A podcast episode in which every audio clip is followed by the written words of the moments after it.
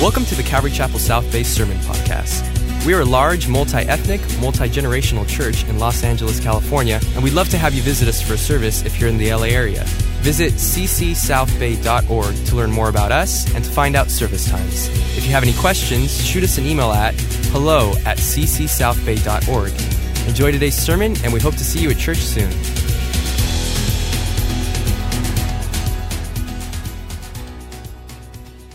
Bibles to James chapter 4. James 4, and we continue on in our journey here along with Jesus' half brother and the church in Jerusalem. Probably one of those things that we always desire, but sometimes don't really happen with every passage, usually because of us. But tonight, one of those times where you can say, you're going to be able to pack this one up and take it home with you. How to draw near to God. Anybody in here like to get a little closer to Jesus? Yeah, I would. Even as a pastor, I can tell you that's one of my great heart's desires is to draw closer to Jesus. It's the essential part, really, of that sanctification process. And this particular passage, as we look at verses 6 through 12, is probably one of the most concise ways that we can actually improve our relationship with the Lord day by day.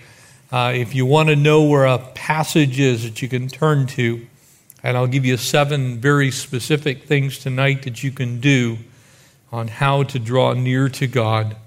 And so let's pray. We'll pick up in verse 6 down through verse 12, just seven verses, but seven very powerful verses and from those seven verses, seven things that we can do to draw near to God. Father, thank you for your word and its power to change us, to mold us, and shape us. And Lord, tonight we have admitted that we want to draw near to you, get closer to you, be more like you.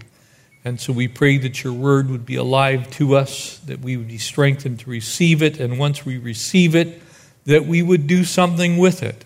And so, God, we just give you tonight and pray that you would use this time for your glory and for your purposes alone.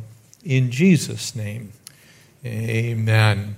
Remember the context of our last time in here in the book of James, in the first six verses.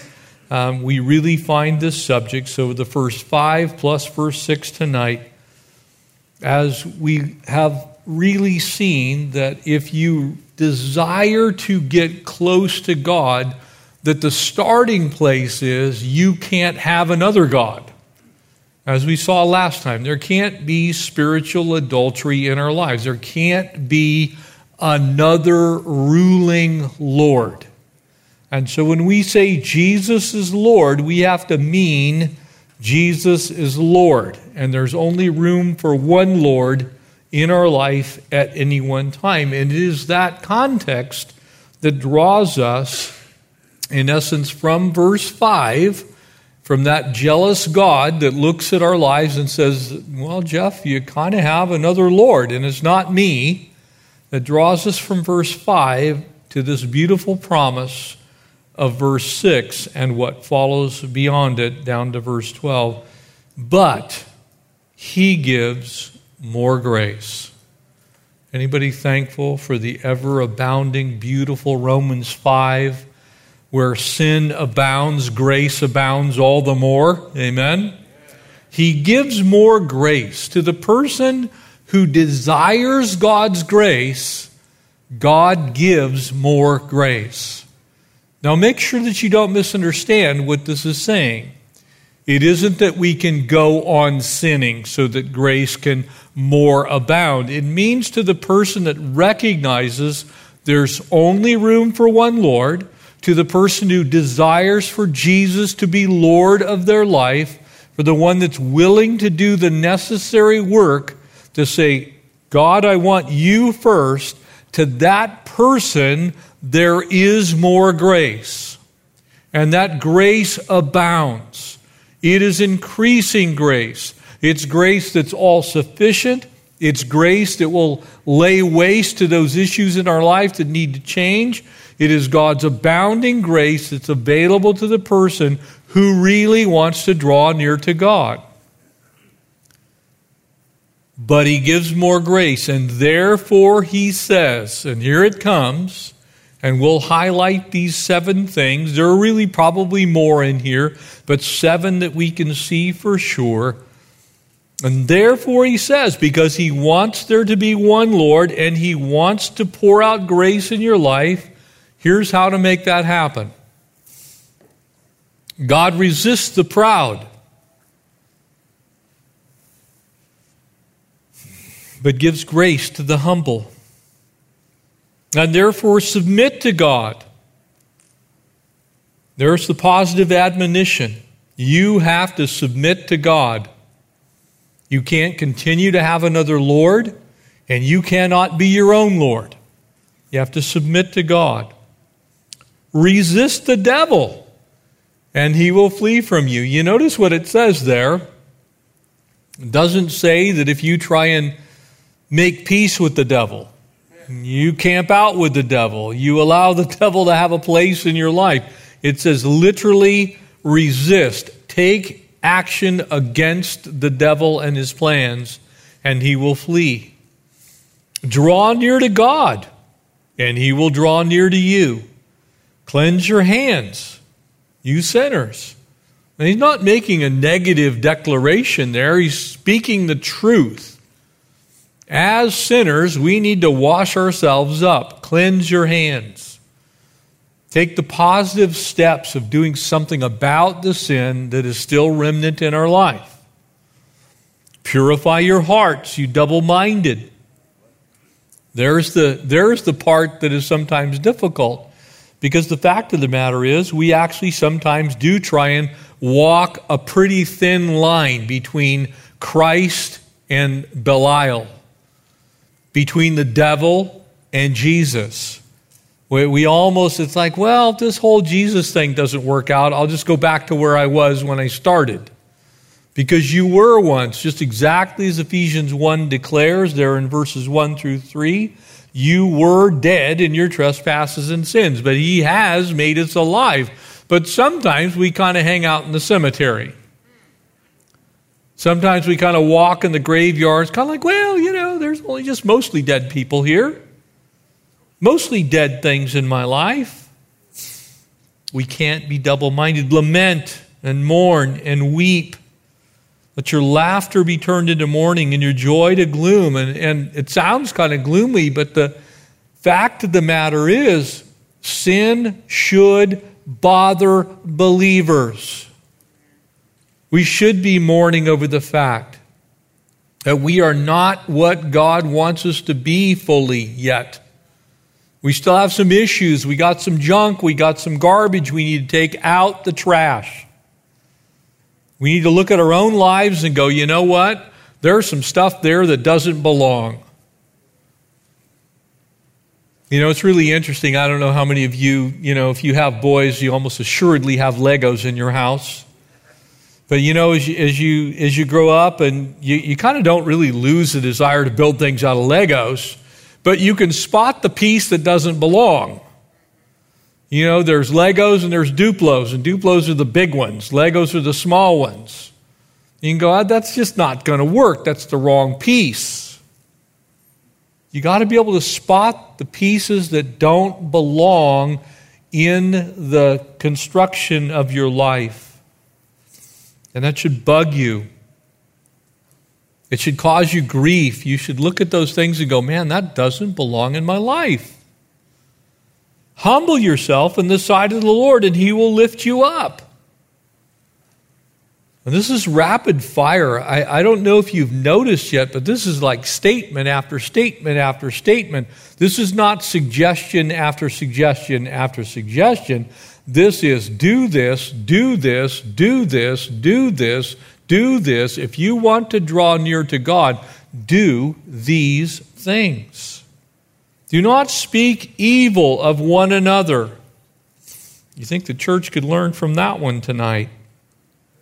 Brethren, for he who speaks evil of a brother judges his brother, and speaks evil of the law and judges the law. But if you judge the law, you're not a doer of the law, but a judge. For there is one lawgiver who is able to save and to destroy, who are you to judge one another? The truth of the matter is, if you're really a believer, the Spirit of the living God is in you. The Spirit of Christ actually dwells in you and yearns earnestly for you to be like the one who now inhabits your life. That's a truth to the body of Christ. That is going to cause both beauty and conflict to come upon you. Why do I say that? Because the very things that identify who we are in Christ also identify who we should not be. Amen? So the same, the same spirit that identifies in you what you should be in Christ also identifies what you should not be in Christ. And so, to the extent that you have conflict between those two positions, the Holy Spirit is at work. Jesus actually said to us that I will send the Holy Spirit to you to convict of both sin and of righteousness. In other words, both sides of that equation are identified by the Holy Spirit that's in you. So when you have conflict, that's not because one thing is good and the other thing is good. It's that one thing is good and the other thing is bad. It's not supposed to be in your life. And so you're conflicted by it. That same Holy Spirit is the same Spirit that we saw last time that is in you, earnestly going, Look, I want you to be a faithful bride. I don't want you to walk in that old life that you were delivered from. I want you to turn the corner and head towards me. I don't want what is produced in your life to be illegitimate fruit. I want it to be legitimate fruit of righteousness. And see, a lot of Christians try and walk on top of the fence. They're on the edge of the canyon. They are attempting to see exactly how close they can get to the world. And so they try and divide very carefully between things that are really not of the Lord and things that are of the Lord. And they hang on to a lot of things that, frankly, are not of God. They try and toe that line. I was listening to a, a, a, very, very intelligent doctor just a couple of hours ago that was giving, given all the reasonings, a Christian doctor, as to why no believer, no believer should smoke pot. And you know, that shouldn't be controversial, but it is. The church is conflicted. Some, some people, well, you know, it, it's an herb. You know, God caused that plant to grow. I've gotten very lengthy emails, but it makes you dumb as a post. It, it causes you to lack drive. It messes with your sense of right and wrong. It causes you to, there's a reason we call it stoned. It's because your brain becomes a rock. And people are going, well, you know, but that's you dancing between something that, okay, maybe it's not totally some heinous sin for you, but is it making you more like Jesus? Is it drawing you close to the Lord? And the answer is emphatically no, it is not drawing you closer to Jesus. And so you can dance on that line. You can do the same thing with alcohol. You can do the same thing with your dating relationship. You can see how close you can get to sin and hopefully not go over the line or you can resist the devil and he will flee. Amen? If you play with it, there's a real good chance you're going to get burned by it. You see, our self centeredness causes us to try and find out where that line is. This passage helps us know how to get away from that position and move to full control by Jesus. You see, it boils down to who's in control. It boils down to who's in control. And if you are in control, you see, we're in a world right now that is just screaming this insanity of, I want control. It's my body, it's my brain, it's my life, and all of those things, while in a sense of who you are as a person is true, as a Christian, it is not true. Your life is not your own any longer. It belongs to Christ. He paid for it with his blood, and so he's supposed to be in control. So, for the church, for believers, I'm not talking about someone who does not know the Lord, but for the person who claims the grace of God, Jesus Christ is Lord if he's Savior. So if you declare that you are saved, then he is also your Lord. And if he is not Lord, then there's a pretty good chance that there's a little distance between you and the saving grace of God as well. Why do I say that? Because that is the problem that people face. They want to have Jesus as their Savior. They want to be certain they're going to heaven, but they do not want the Lordship of Jesus Christ. And that is not what the Bible teaches. The Bible teaches we are to declare that Jesus Christ is Lord to the glory of God the Father. I'm preaching a little bit tonight because I'm really kind of tired of the devil winning in a lot of Christians' lives. You see, if we don't acknowledge that we have one Lord, then maybe we're trying to have two. And part of the time, Satan is Lord. Or part of the time, your bank book is your Lord, or part of the time, your sexuality is your Lord, or part of the time, your drinking is the Lord, or part of the time, your drugs are the Lord, or part of the time, your money and the things that it can purchase are your Lord. And when there is another Lord, God gets jealous. He says, That's not working for me. I paid for your life. It's mine. Your body is not yours, it actually belongs to Him. So, anytime a Christian says, It's my body, I can do with it as I please, they're actually not understanding that Jesus Christ is the Lord of your body, that your temple it, belongs to Him. When someone says, Well, I can do whatever I want in my leisure time, you're not understanding the lordship of Jesus Christ. Jesus is the Lord of your life when you're on vacation. That's not when you get to go do whatever you want to do and let your hair down. You're supposed to still be saved when you go on vacation, okay? So Jesus should be Lord. Doesn't mean you can't have fun. It means that you have fun in the context of you have fun as a Christian, as a believer, as someone whose life is constantly being observed by the world to see whether what you declare with your mouth is actually visible in your life. You see, if you want to draw near to the Lord, you need to be going His direction.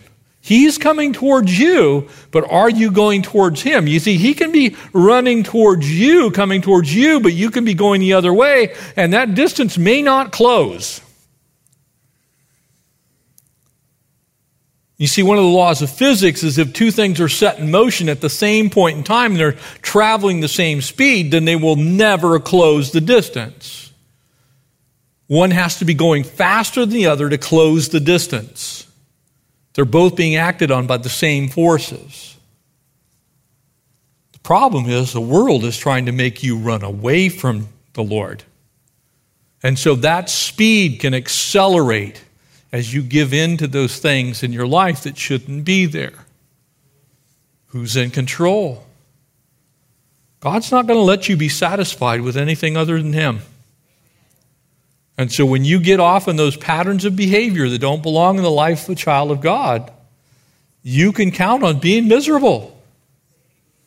That's not because you're not fulfilled in that relationship. That's because God's not letting you be satisfied with another Lord.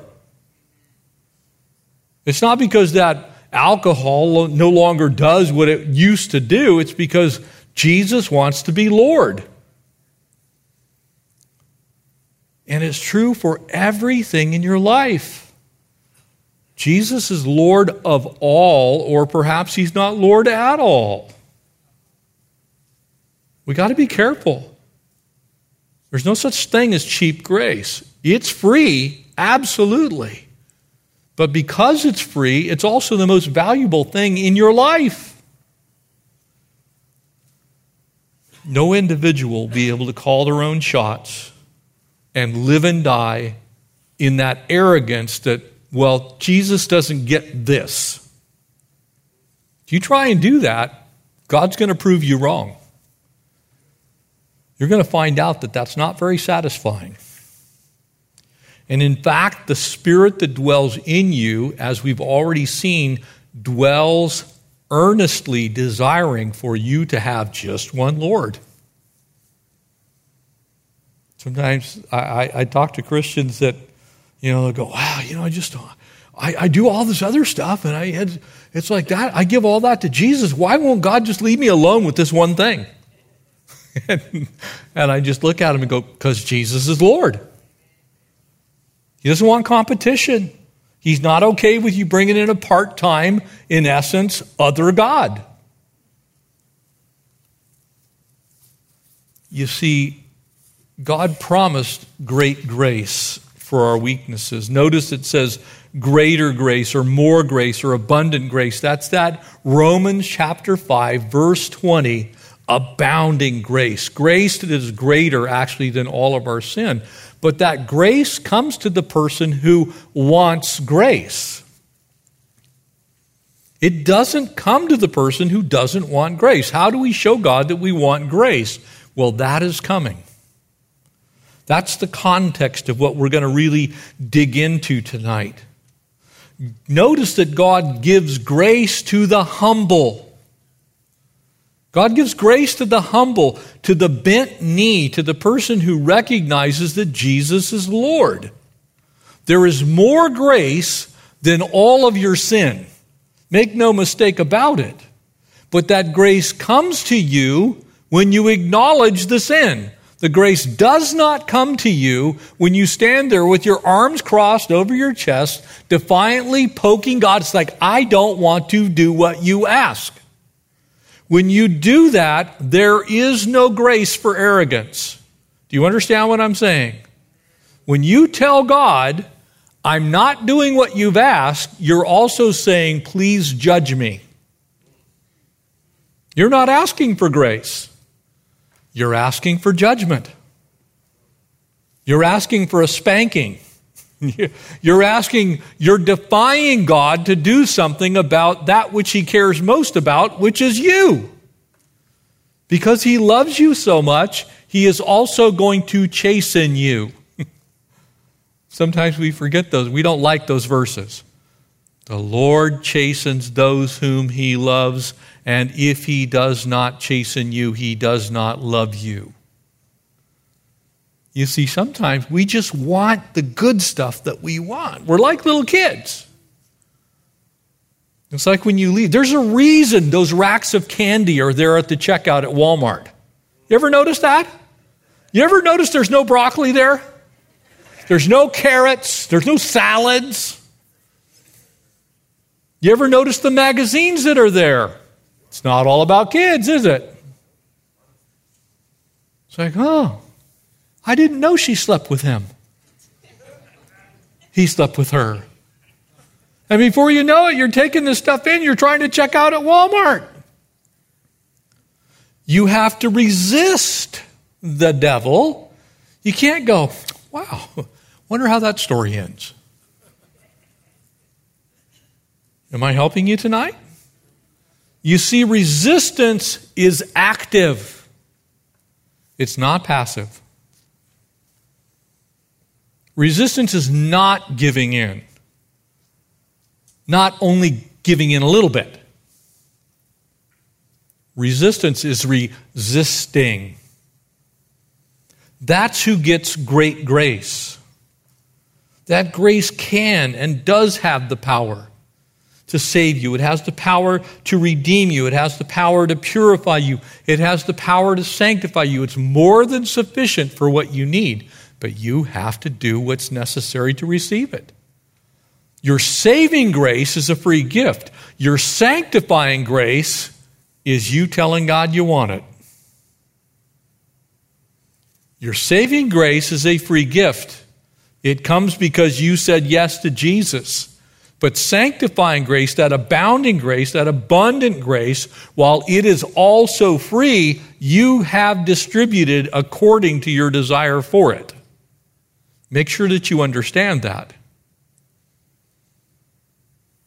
You're not going to get God's grace when you're defiant. You're not going to get God's grace when you're disobedient. You're not going to get God's grace when you thumb your nose at God. You're going to get judgment. You're going to get a spanking. You're going to get those things that you would give to your own children if they continue to defy you. So understand that your saving grace comes to you as a free gift. But you are to work out your own salvation with fear and trembling, knowing that it is a fearful thing to fall into the hands of the living God. There's a balance between these things. You're not saved by works, but you are definitely sanctified as you grow in Christ. And you won't grow in Christ when you're becoming like the world. You become like Christ when you become like Christ.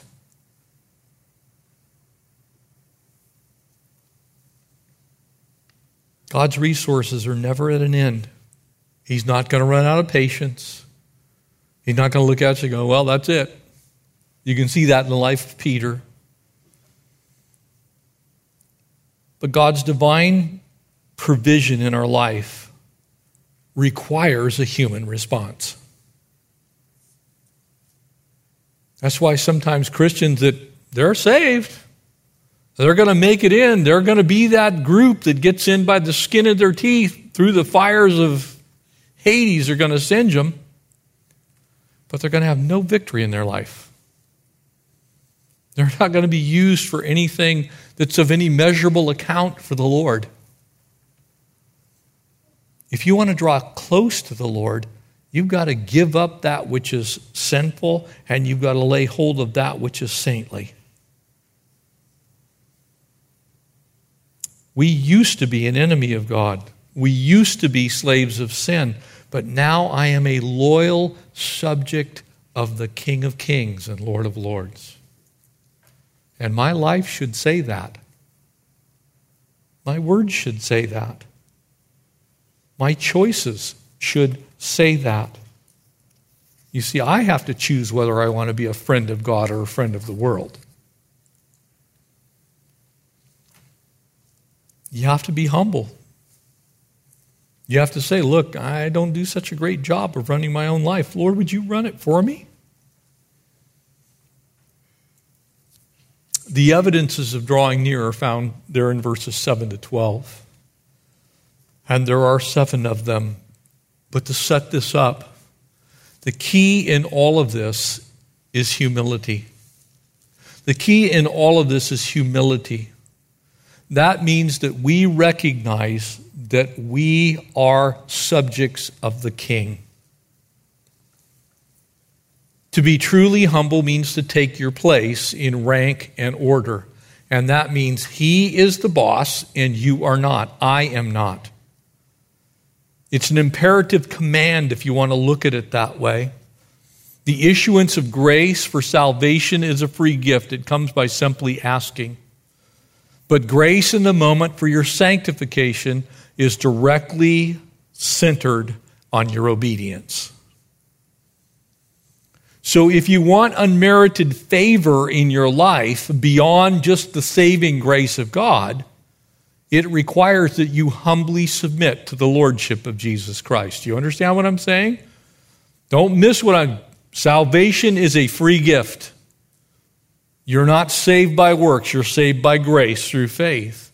But once you're saved, all of the benefit and blessing of being a child of God comes from recognizing that I don't want what I used to be. I'm willing to say no to sin and yes to Jesus. I'm willing to humbly submit to that lordship. It's like, God, I used to be a drunkard. God, I used to be promiscuous. God, I used to lie constantly. God, and just go through the list of things that you used to be, which is why Paul's list begin with or end with most of the time, and such were some of you.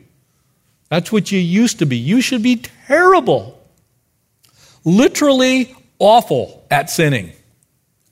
And furthermore, not only should you be terrible at it, you should hate it. And not only that, when you find it, you should be appalled by it. No Christian should be comfortable in their sin. No Christian should make nice with their sin. No Christian should be okay with, well, I'm 74% like Jesus and 26% I'm carnal, fleshly, and pathetic. No, it's all Jesus. That's the goal. That's that process of sanctification in a nutshell. It's me saying no to who I used to be, to my flesh, and saying yes in every area of my life to the lordship of Jesus Christ. Now, let me just tell you, that's a tall order. It's a task. It's not easy, and it certainly doesn't happen overnight, but we have help. Praise God. Because God wants us to be like that, so He gives us the Holy Spirit to help us get there, which gives us the way to identify the problem and to fix the problems. So before you run, it's like, man, I'm hopelessly lost. No, you're not. You need to be hopelessly devoted to Jesus and to the Holy Spirit. When the Holy Spirit speaks, you go, Yes, Lord, your servant hears. Here am I, send me. Cause me to do what you want me to do. Because my flesh is going, I-, I was on the other team before and I still remember what it was like. You see the true evidence all of these commands that are going to follow, and these are all imperative, and they're coming one right after another. I'm just going to identify seven. You could probably pull as many as ten out of this passage if you wanted to, but let's focus on what I think are the main seven. And I only say I because these are the things that are most important to the average believer. What are those seven things? What are the seven evidences that we find here between verse 7 and verse 12? The first one is submission to the will, the ways, the word, and the work of God. That is an evidence of submission, of bended knee, of you following rank and order. If you're here and you have ever been in the military, you know what I'm about to say is true. We have exactly one commander in chief at any given point in time. That is the President of the United States. One of the reasons that the President and the Vice President in a time of crisis are not ever found together you don't put them on the same plane. They fly in different planes. They don't go to the same bunker. They're in different bunkers because there always has to be one person. Should it become necessary for us to use our nuclear arsenal, there is a briefcase with launch codes to the ballistic missiles that reside both on land in hardened silos and ballistic missile submarines. There's only one person, there's one commander in chief. What the president says is literally an order that stands for the entirety of the U.S. military. And in the very same way, There is only one Lord of your life. That is the Lord Jesus. So you can't get a contradictory order from anyone. You have to hit your place in rank and file. So if you were a four star general or a three star, you're going to start moving down that rank. And you're going to make it down to colonels and majors and captains and ultimately lieutenants and sergeants and finally all the way down to enlisted personnel. We are enlisted personnel in the Lord's army. We have taken up a position on the front lines, and the commander in chief wants to govern how we fight spiritual warfare. And so he is going to give us orders, and those orders are not negotiable. So when God speaks to us through his word, it's not suggestions. In humility, I have to submit myself to those orders. That is his will. That is his way. Those are his words or the word and the work that comes from that, which is the things that God would have us do in any given situation. The orders come down from command, and we're obligated to do them. Submit yourself to the Lordship of Jesus Christ is the first point. You have to do that. You've got to start there. If you will not do the first thing, the rest of them are impossible. Each one of these builds on the other. You then will have a disdain, a dislike, a distancing from the devil will be an evidence of that submission, that true humility. I have said yes. I have bent my knee. When I use the word humility, what I'm really saying is submit yourself unto God. You have to humble yourself before the Lord. You are Lord. In the Middle Ages, that literally meant getting down on your knees before a king, any type of potentate or ruler. It was a sign of subjection. You literally got on your knees when the king or his emissary, the prince or princess, came by. You bent your knee. Why? Because you never wanted to stand above the ruler. You were always in a position that was lower than the ruler. It was a physical sign of what was going on with your life you can walk over me if necessary. I am not higher than you. You're the, the authority. And in the very same way, the second point, you have to distance yourself from other authorities, in this case, the devil. That means you have to not like what the devil's doing. You see a lot of Christians, it's like, well, I kind of like what the devil's doing there. You know, that, that pleases my flesh. That's part of my old nature. You have to distance yourself. If you want what God's, God wants, if you have truly humbled yourself, then you're saying no to the devil. You're saying no to the world's offer of the things that would identify his desires for your life. God's word's imparted grace, but you also have an indwelling spirit that's now interceding and giving you the power to actively resist what the devil wants to do. You ever noticed in your life how when something comes up and it's kind of marginally, you know, it's like you don't know, and all of a sudden that goes on in your head instantaneously, this is not what I should do. That's the Holy Spirit speaking to you. That's the Holy Spirit going, nah, that's not what you want to do. That is your cue to go the other direction, to resist. A third thing, you have to want, and this is in, in, essence of the opposite of the second thing, you have to hunger for holiness in your heart. The devil's trying to get you to hang on to these things that will destroy you, and God's saying, here's what you really should be, and here's what you should really do. Holiness and unholiness are the opposite. They're not kind of sort of the same thing worked over, they're literally opposites. You have to literally hate what the devil wants you to do, and you have to love what God wants you to do. If you want to draw near, get as close as you can to the Lord, then that third thing is you're going to hunger for holiness in your heart. It's just going to be a natural thing. And by the way, these were all things that the temple and the tabernacle, if you've been with us in our study in Hebrews, this is what the priest showed everyone. They were to hunger after holiness. They were to bow their knee. They weren't even allowed to have their, their, their skin exposed when they walked up the steps of the temple because God was so holy. The reason they wore long cloaks was so that they never showed God the sandals of their feet and they didn't show God the backside. They never turned their back on God. When they left the temple, they would literally face the Ark of the Covenant and back out. That's how much they honored the holiness of God. We're kind of like, oh, well, you know the Lord. We have to hunger for holiness.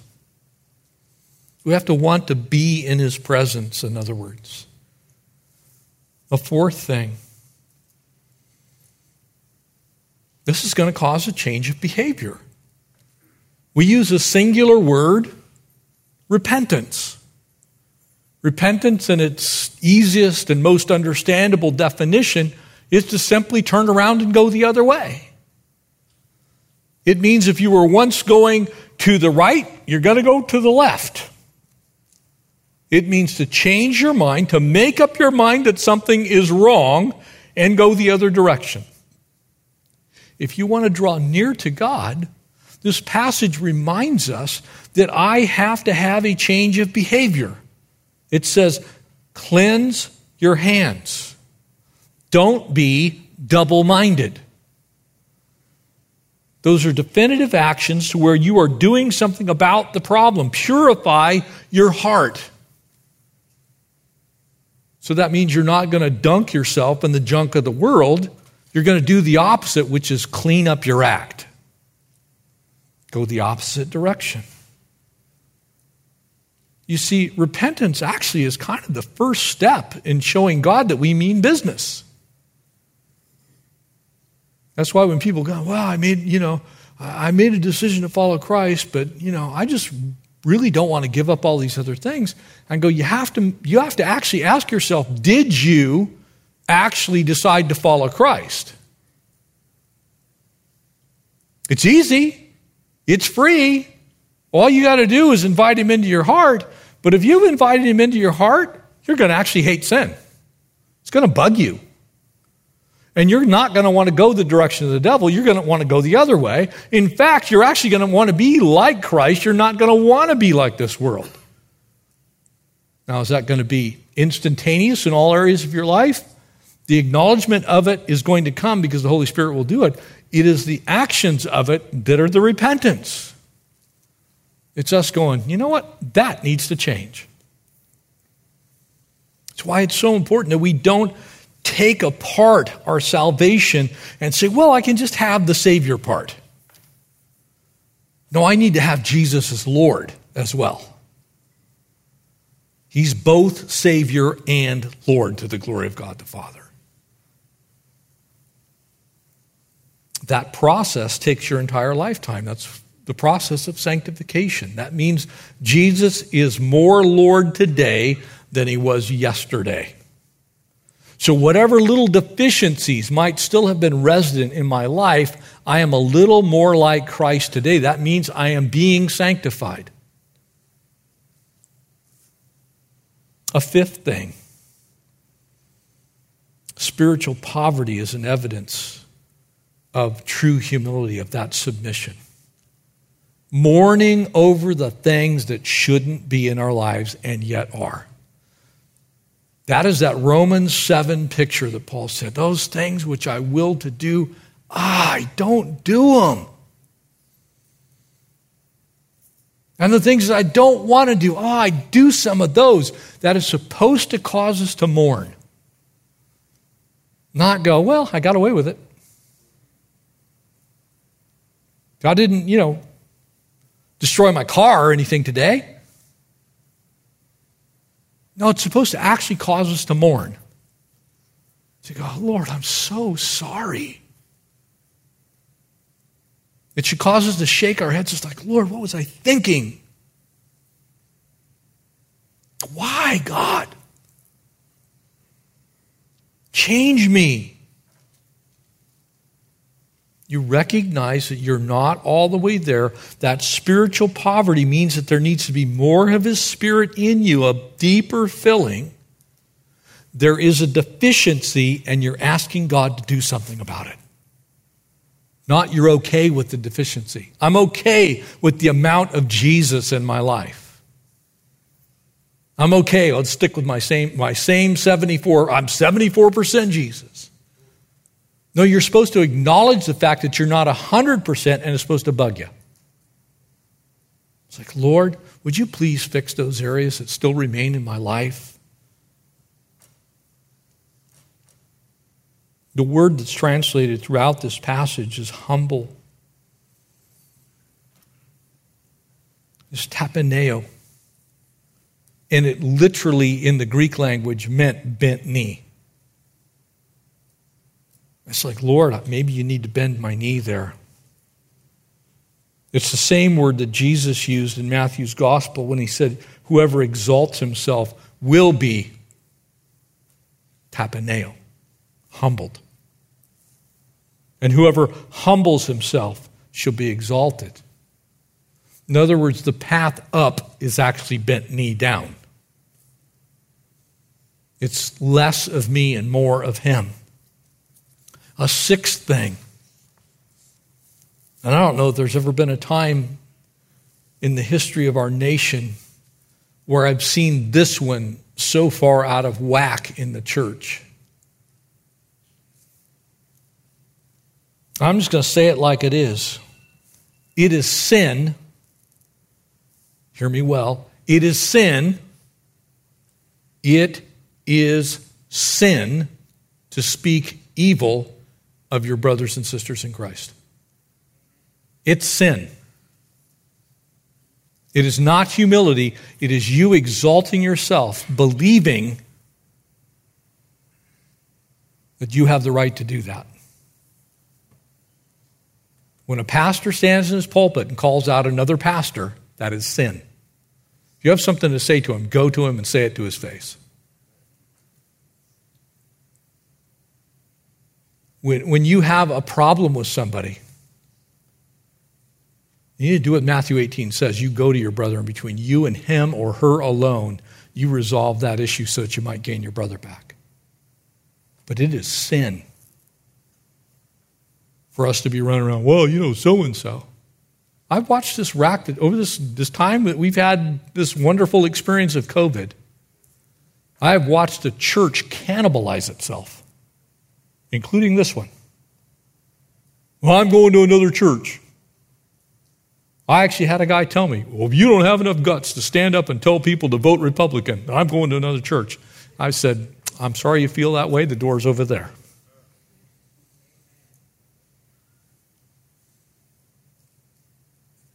We don't have the right to defame that for which Christ died, which is other people. We need to be very careful with this because it's tearing the church apart. We're way better together than we are separated.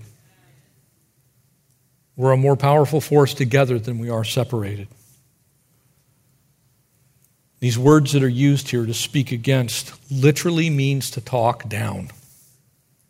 It means to dress down. It means to take somebody and belittle them. It means to be judgmental.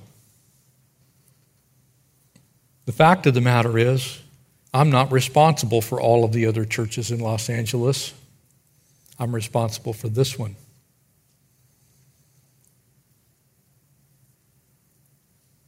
You're not responsible for all the other churches in Los Angeles. You're responsible for your part in this one.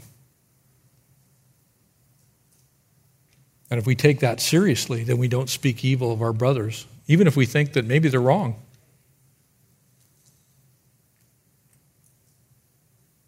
We treat them with love and care and concern and compassion. And we address them as fellow members of the body of Christ. because that will heal those wounds instead of make them deeper. I've watched way too many Christians in the last year and a half speak as though they speak for all Christians in the entire world. And they don't. Matter of fact, I'm not even sure sometimes that they speak for themselves. It's interesting that Jesus actually addressed this in the Beatitudes when he said, Blessed are the poor in spirit, for theirs is the kingdom of heaven. Blessed are those that mourn, for they shall be comforted. Talking about relationship. The person that speaks harshly or slanders someone else is violating God's law, His moral law, because we were created in God's image. So we should care for those created in God's image because they are us and we are them. And the seventh and final thing agreeing with the truth of God's word is evidence of true humility. This is another one of those things that has become so insanely problematic for the church during COVID. You see, one of the beauties of just saying, God's word says, and so I shall do, is God's got your back. When the Bible says something, we're supposed to be doers of the word and not hearers only. Amen? So when there is a truth that's very clear in God's word, you're not ever going to be wrong by doing it. You're going to always be right. Uh, and so if there are two areas that maybe appear to be conflict, in conflict with one another. Maybe it isn't quite as clear in one passage, but the clearer truth is made known in other passages, then the major truth, the biggest truth, the largest truth, the thing that is the big idea, if you want to look at it, is the one that you default to. You know what I can tell you about God? God loves you. And anything that destroys the body of Christ and diminishes the love of God in the church is not from the Lord. If it makes you less loving, if it causes you to be unloving towards other believers, then you're on the wrong road. You know why I know that? Because Jesus himself prayed for that specific thing for the body of Christ. I would that you be one as I and my Father are one. Greater love hath no man than this, than he laid down his rights, laid down his life for his friend. When you become unloving, you become unlike Jesus. Doesn't mean you can't be strong, doesn't mean you can't have ideas.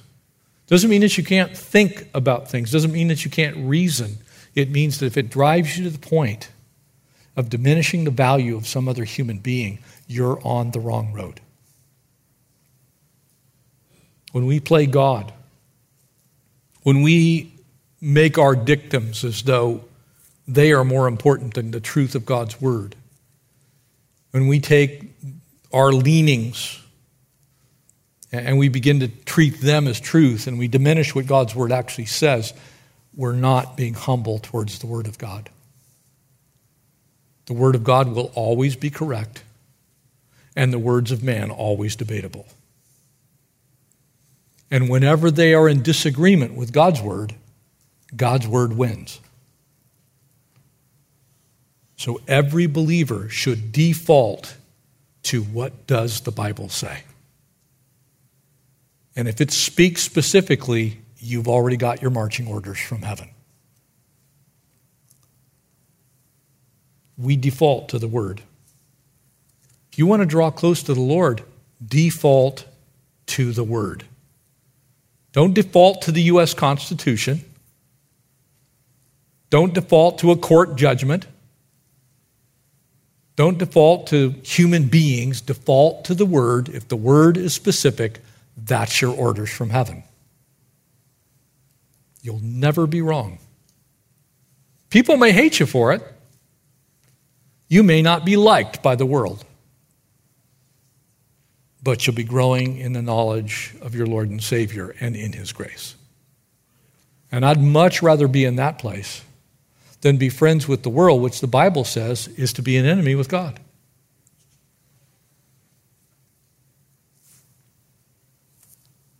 We don't want to excuse what we say. We want our, what we say to match up with God's word. Submit to God's will. Distance yourself from the devil. In other words, resist him. Hunger for holiness. There's some practical application as we wrap this up. Let me be clear pride always comes, always has. Solomon knew this. Pride comes before a fall. So if you choose to go against what God's word says, God's not going to stop you from going your own direction.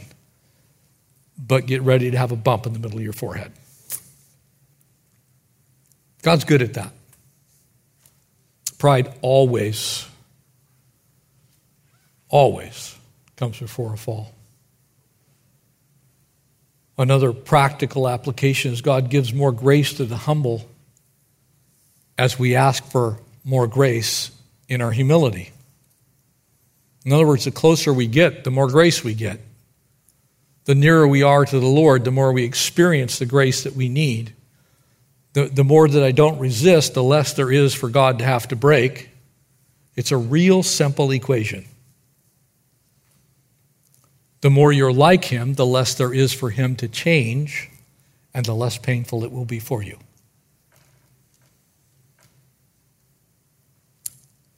And finally, every one of us, me, you, all of us, have to decide who is Lord. It's your choice, my choice. For me, I want Jesus to be Lord. I want him to rule everything. Even the things that probably at times in my life have said, mm, I'm going to keep that one. I want that bitterness. I'm going to hang on to that for a while. I'm going to lay hold of that hatred. It's like I'm going to keep that in my back pocket just in case I ever need it. And I'm sure some of you know exactly what I'm saying. You're hanging on to bitterness and anger and hatred and unforgiveness just in case you ever need to beat somebody with it. Jesus is not Lord of that because he'll have no part of it. Need to turn it over. Those areas of sin, things that you clung to, things that people would say, you know, that just isn't like Jesus. Jesus isn't Lord in that area. Give it over. Let Him have it. Surrender it. Because God loves you enough, He's not going to let you be comfortable with it. It's going to eventually get to the place it's going to, it's going to be like, I, I don't know if you've ever had this experience. I, we, have, we have a couple of, of cacti in our backyard and, and a whole bunch of roses. Did you know that roses have thorns? They do. Did you know those thorns sometimes come off and you don't know it in your skin? And you're like, ah, oh, that's not that big a deal. You know, it's just a little, because I'm, you know, I'm a guy. It's like, eh, it's another cut. I get those all day, every day. I'll just leave that alone. Then a couple weeks later, you go, man, that still kind of hurts. That's because there's still a thorn in there. And the whole time it's just getting festered and it's like you can learn to live with it. You can say, oh, that big bump on my arm, that's nothing. Or you can go, you know what, there's a thorn inside of there, and it's got to come out. It's not going to get better until the thorn's gone. And I think some of us, in submission to the Lord, don't recognize, you know, I probably need to go into the medicine cabinet and grab the tweezers, and this is going to hurt. I'm going to have to open that thing back up, but there's a thorn in there of some kind of thing that isn't okay with God, and I've learned to live with it. And God's saying we need to open that back up and get that stuff out of there and pull that thorn out. That's submitting to the Lord. It's going to hurt for a minute, but it'll be better later. One day we're all going to stand before the judge. So, these seven things, it'd be good now to submit to God, resist the devil, hunger for holiness, repent, turn from sin, be saddened when you find yourself in it. Don't speak evil of other believers and know and agree with what God's word plainly says. And you'll get a whole lot closer to God. And you'll experience His goodness. Amen? Let's stand and we'll pray together. Amen. I'll have some pastors up front to pray with you if you need that after service. So take these things and use them. They're tools. You can put them in your toolbox and go, hmm, ah, you've turned that over to the Lord.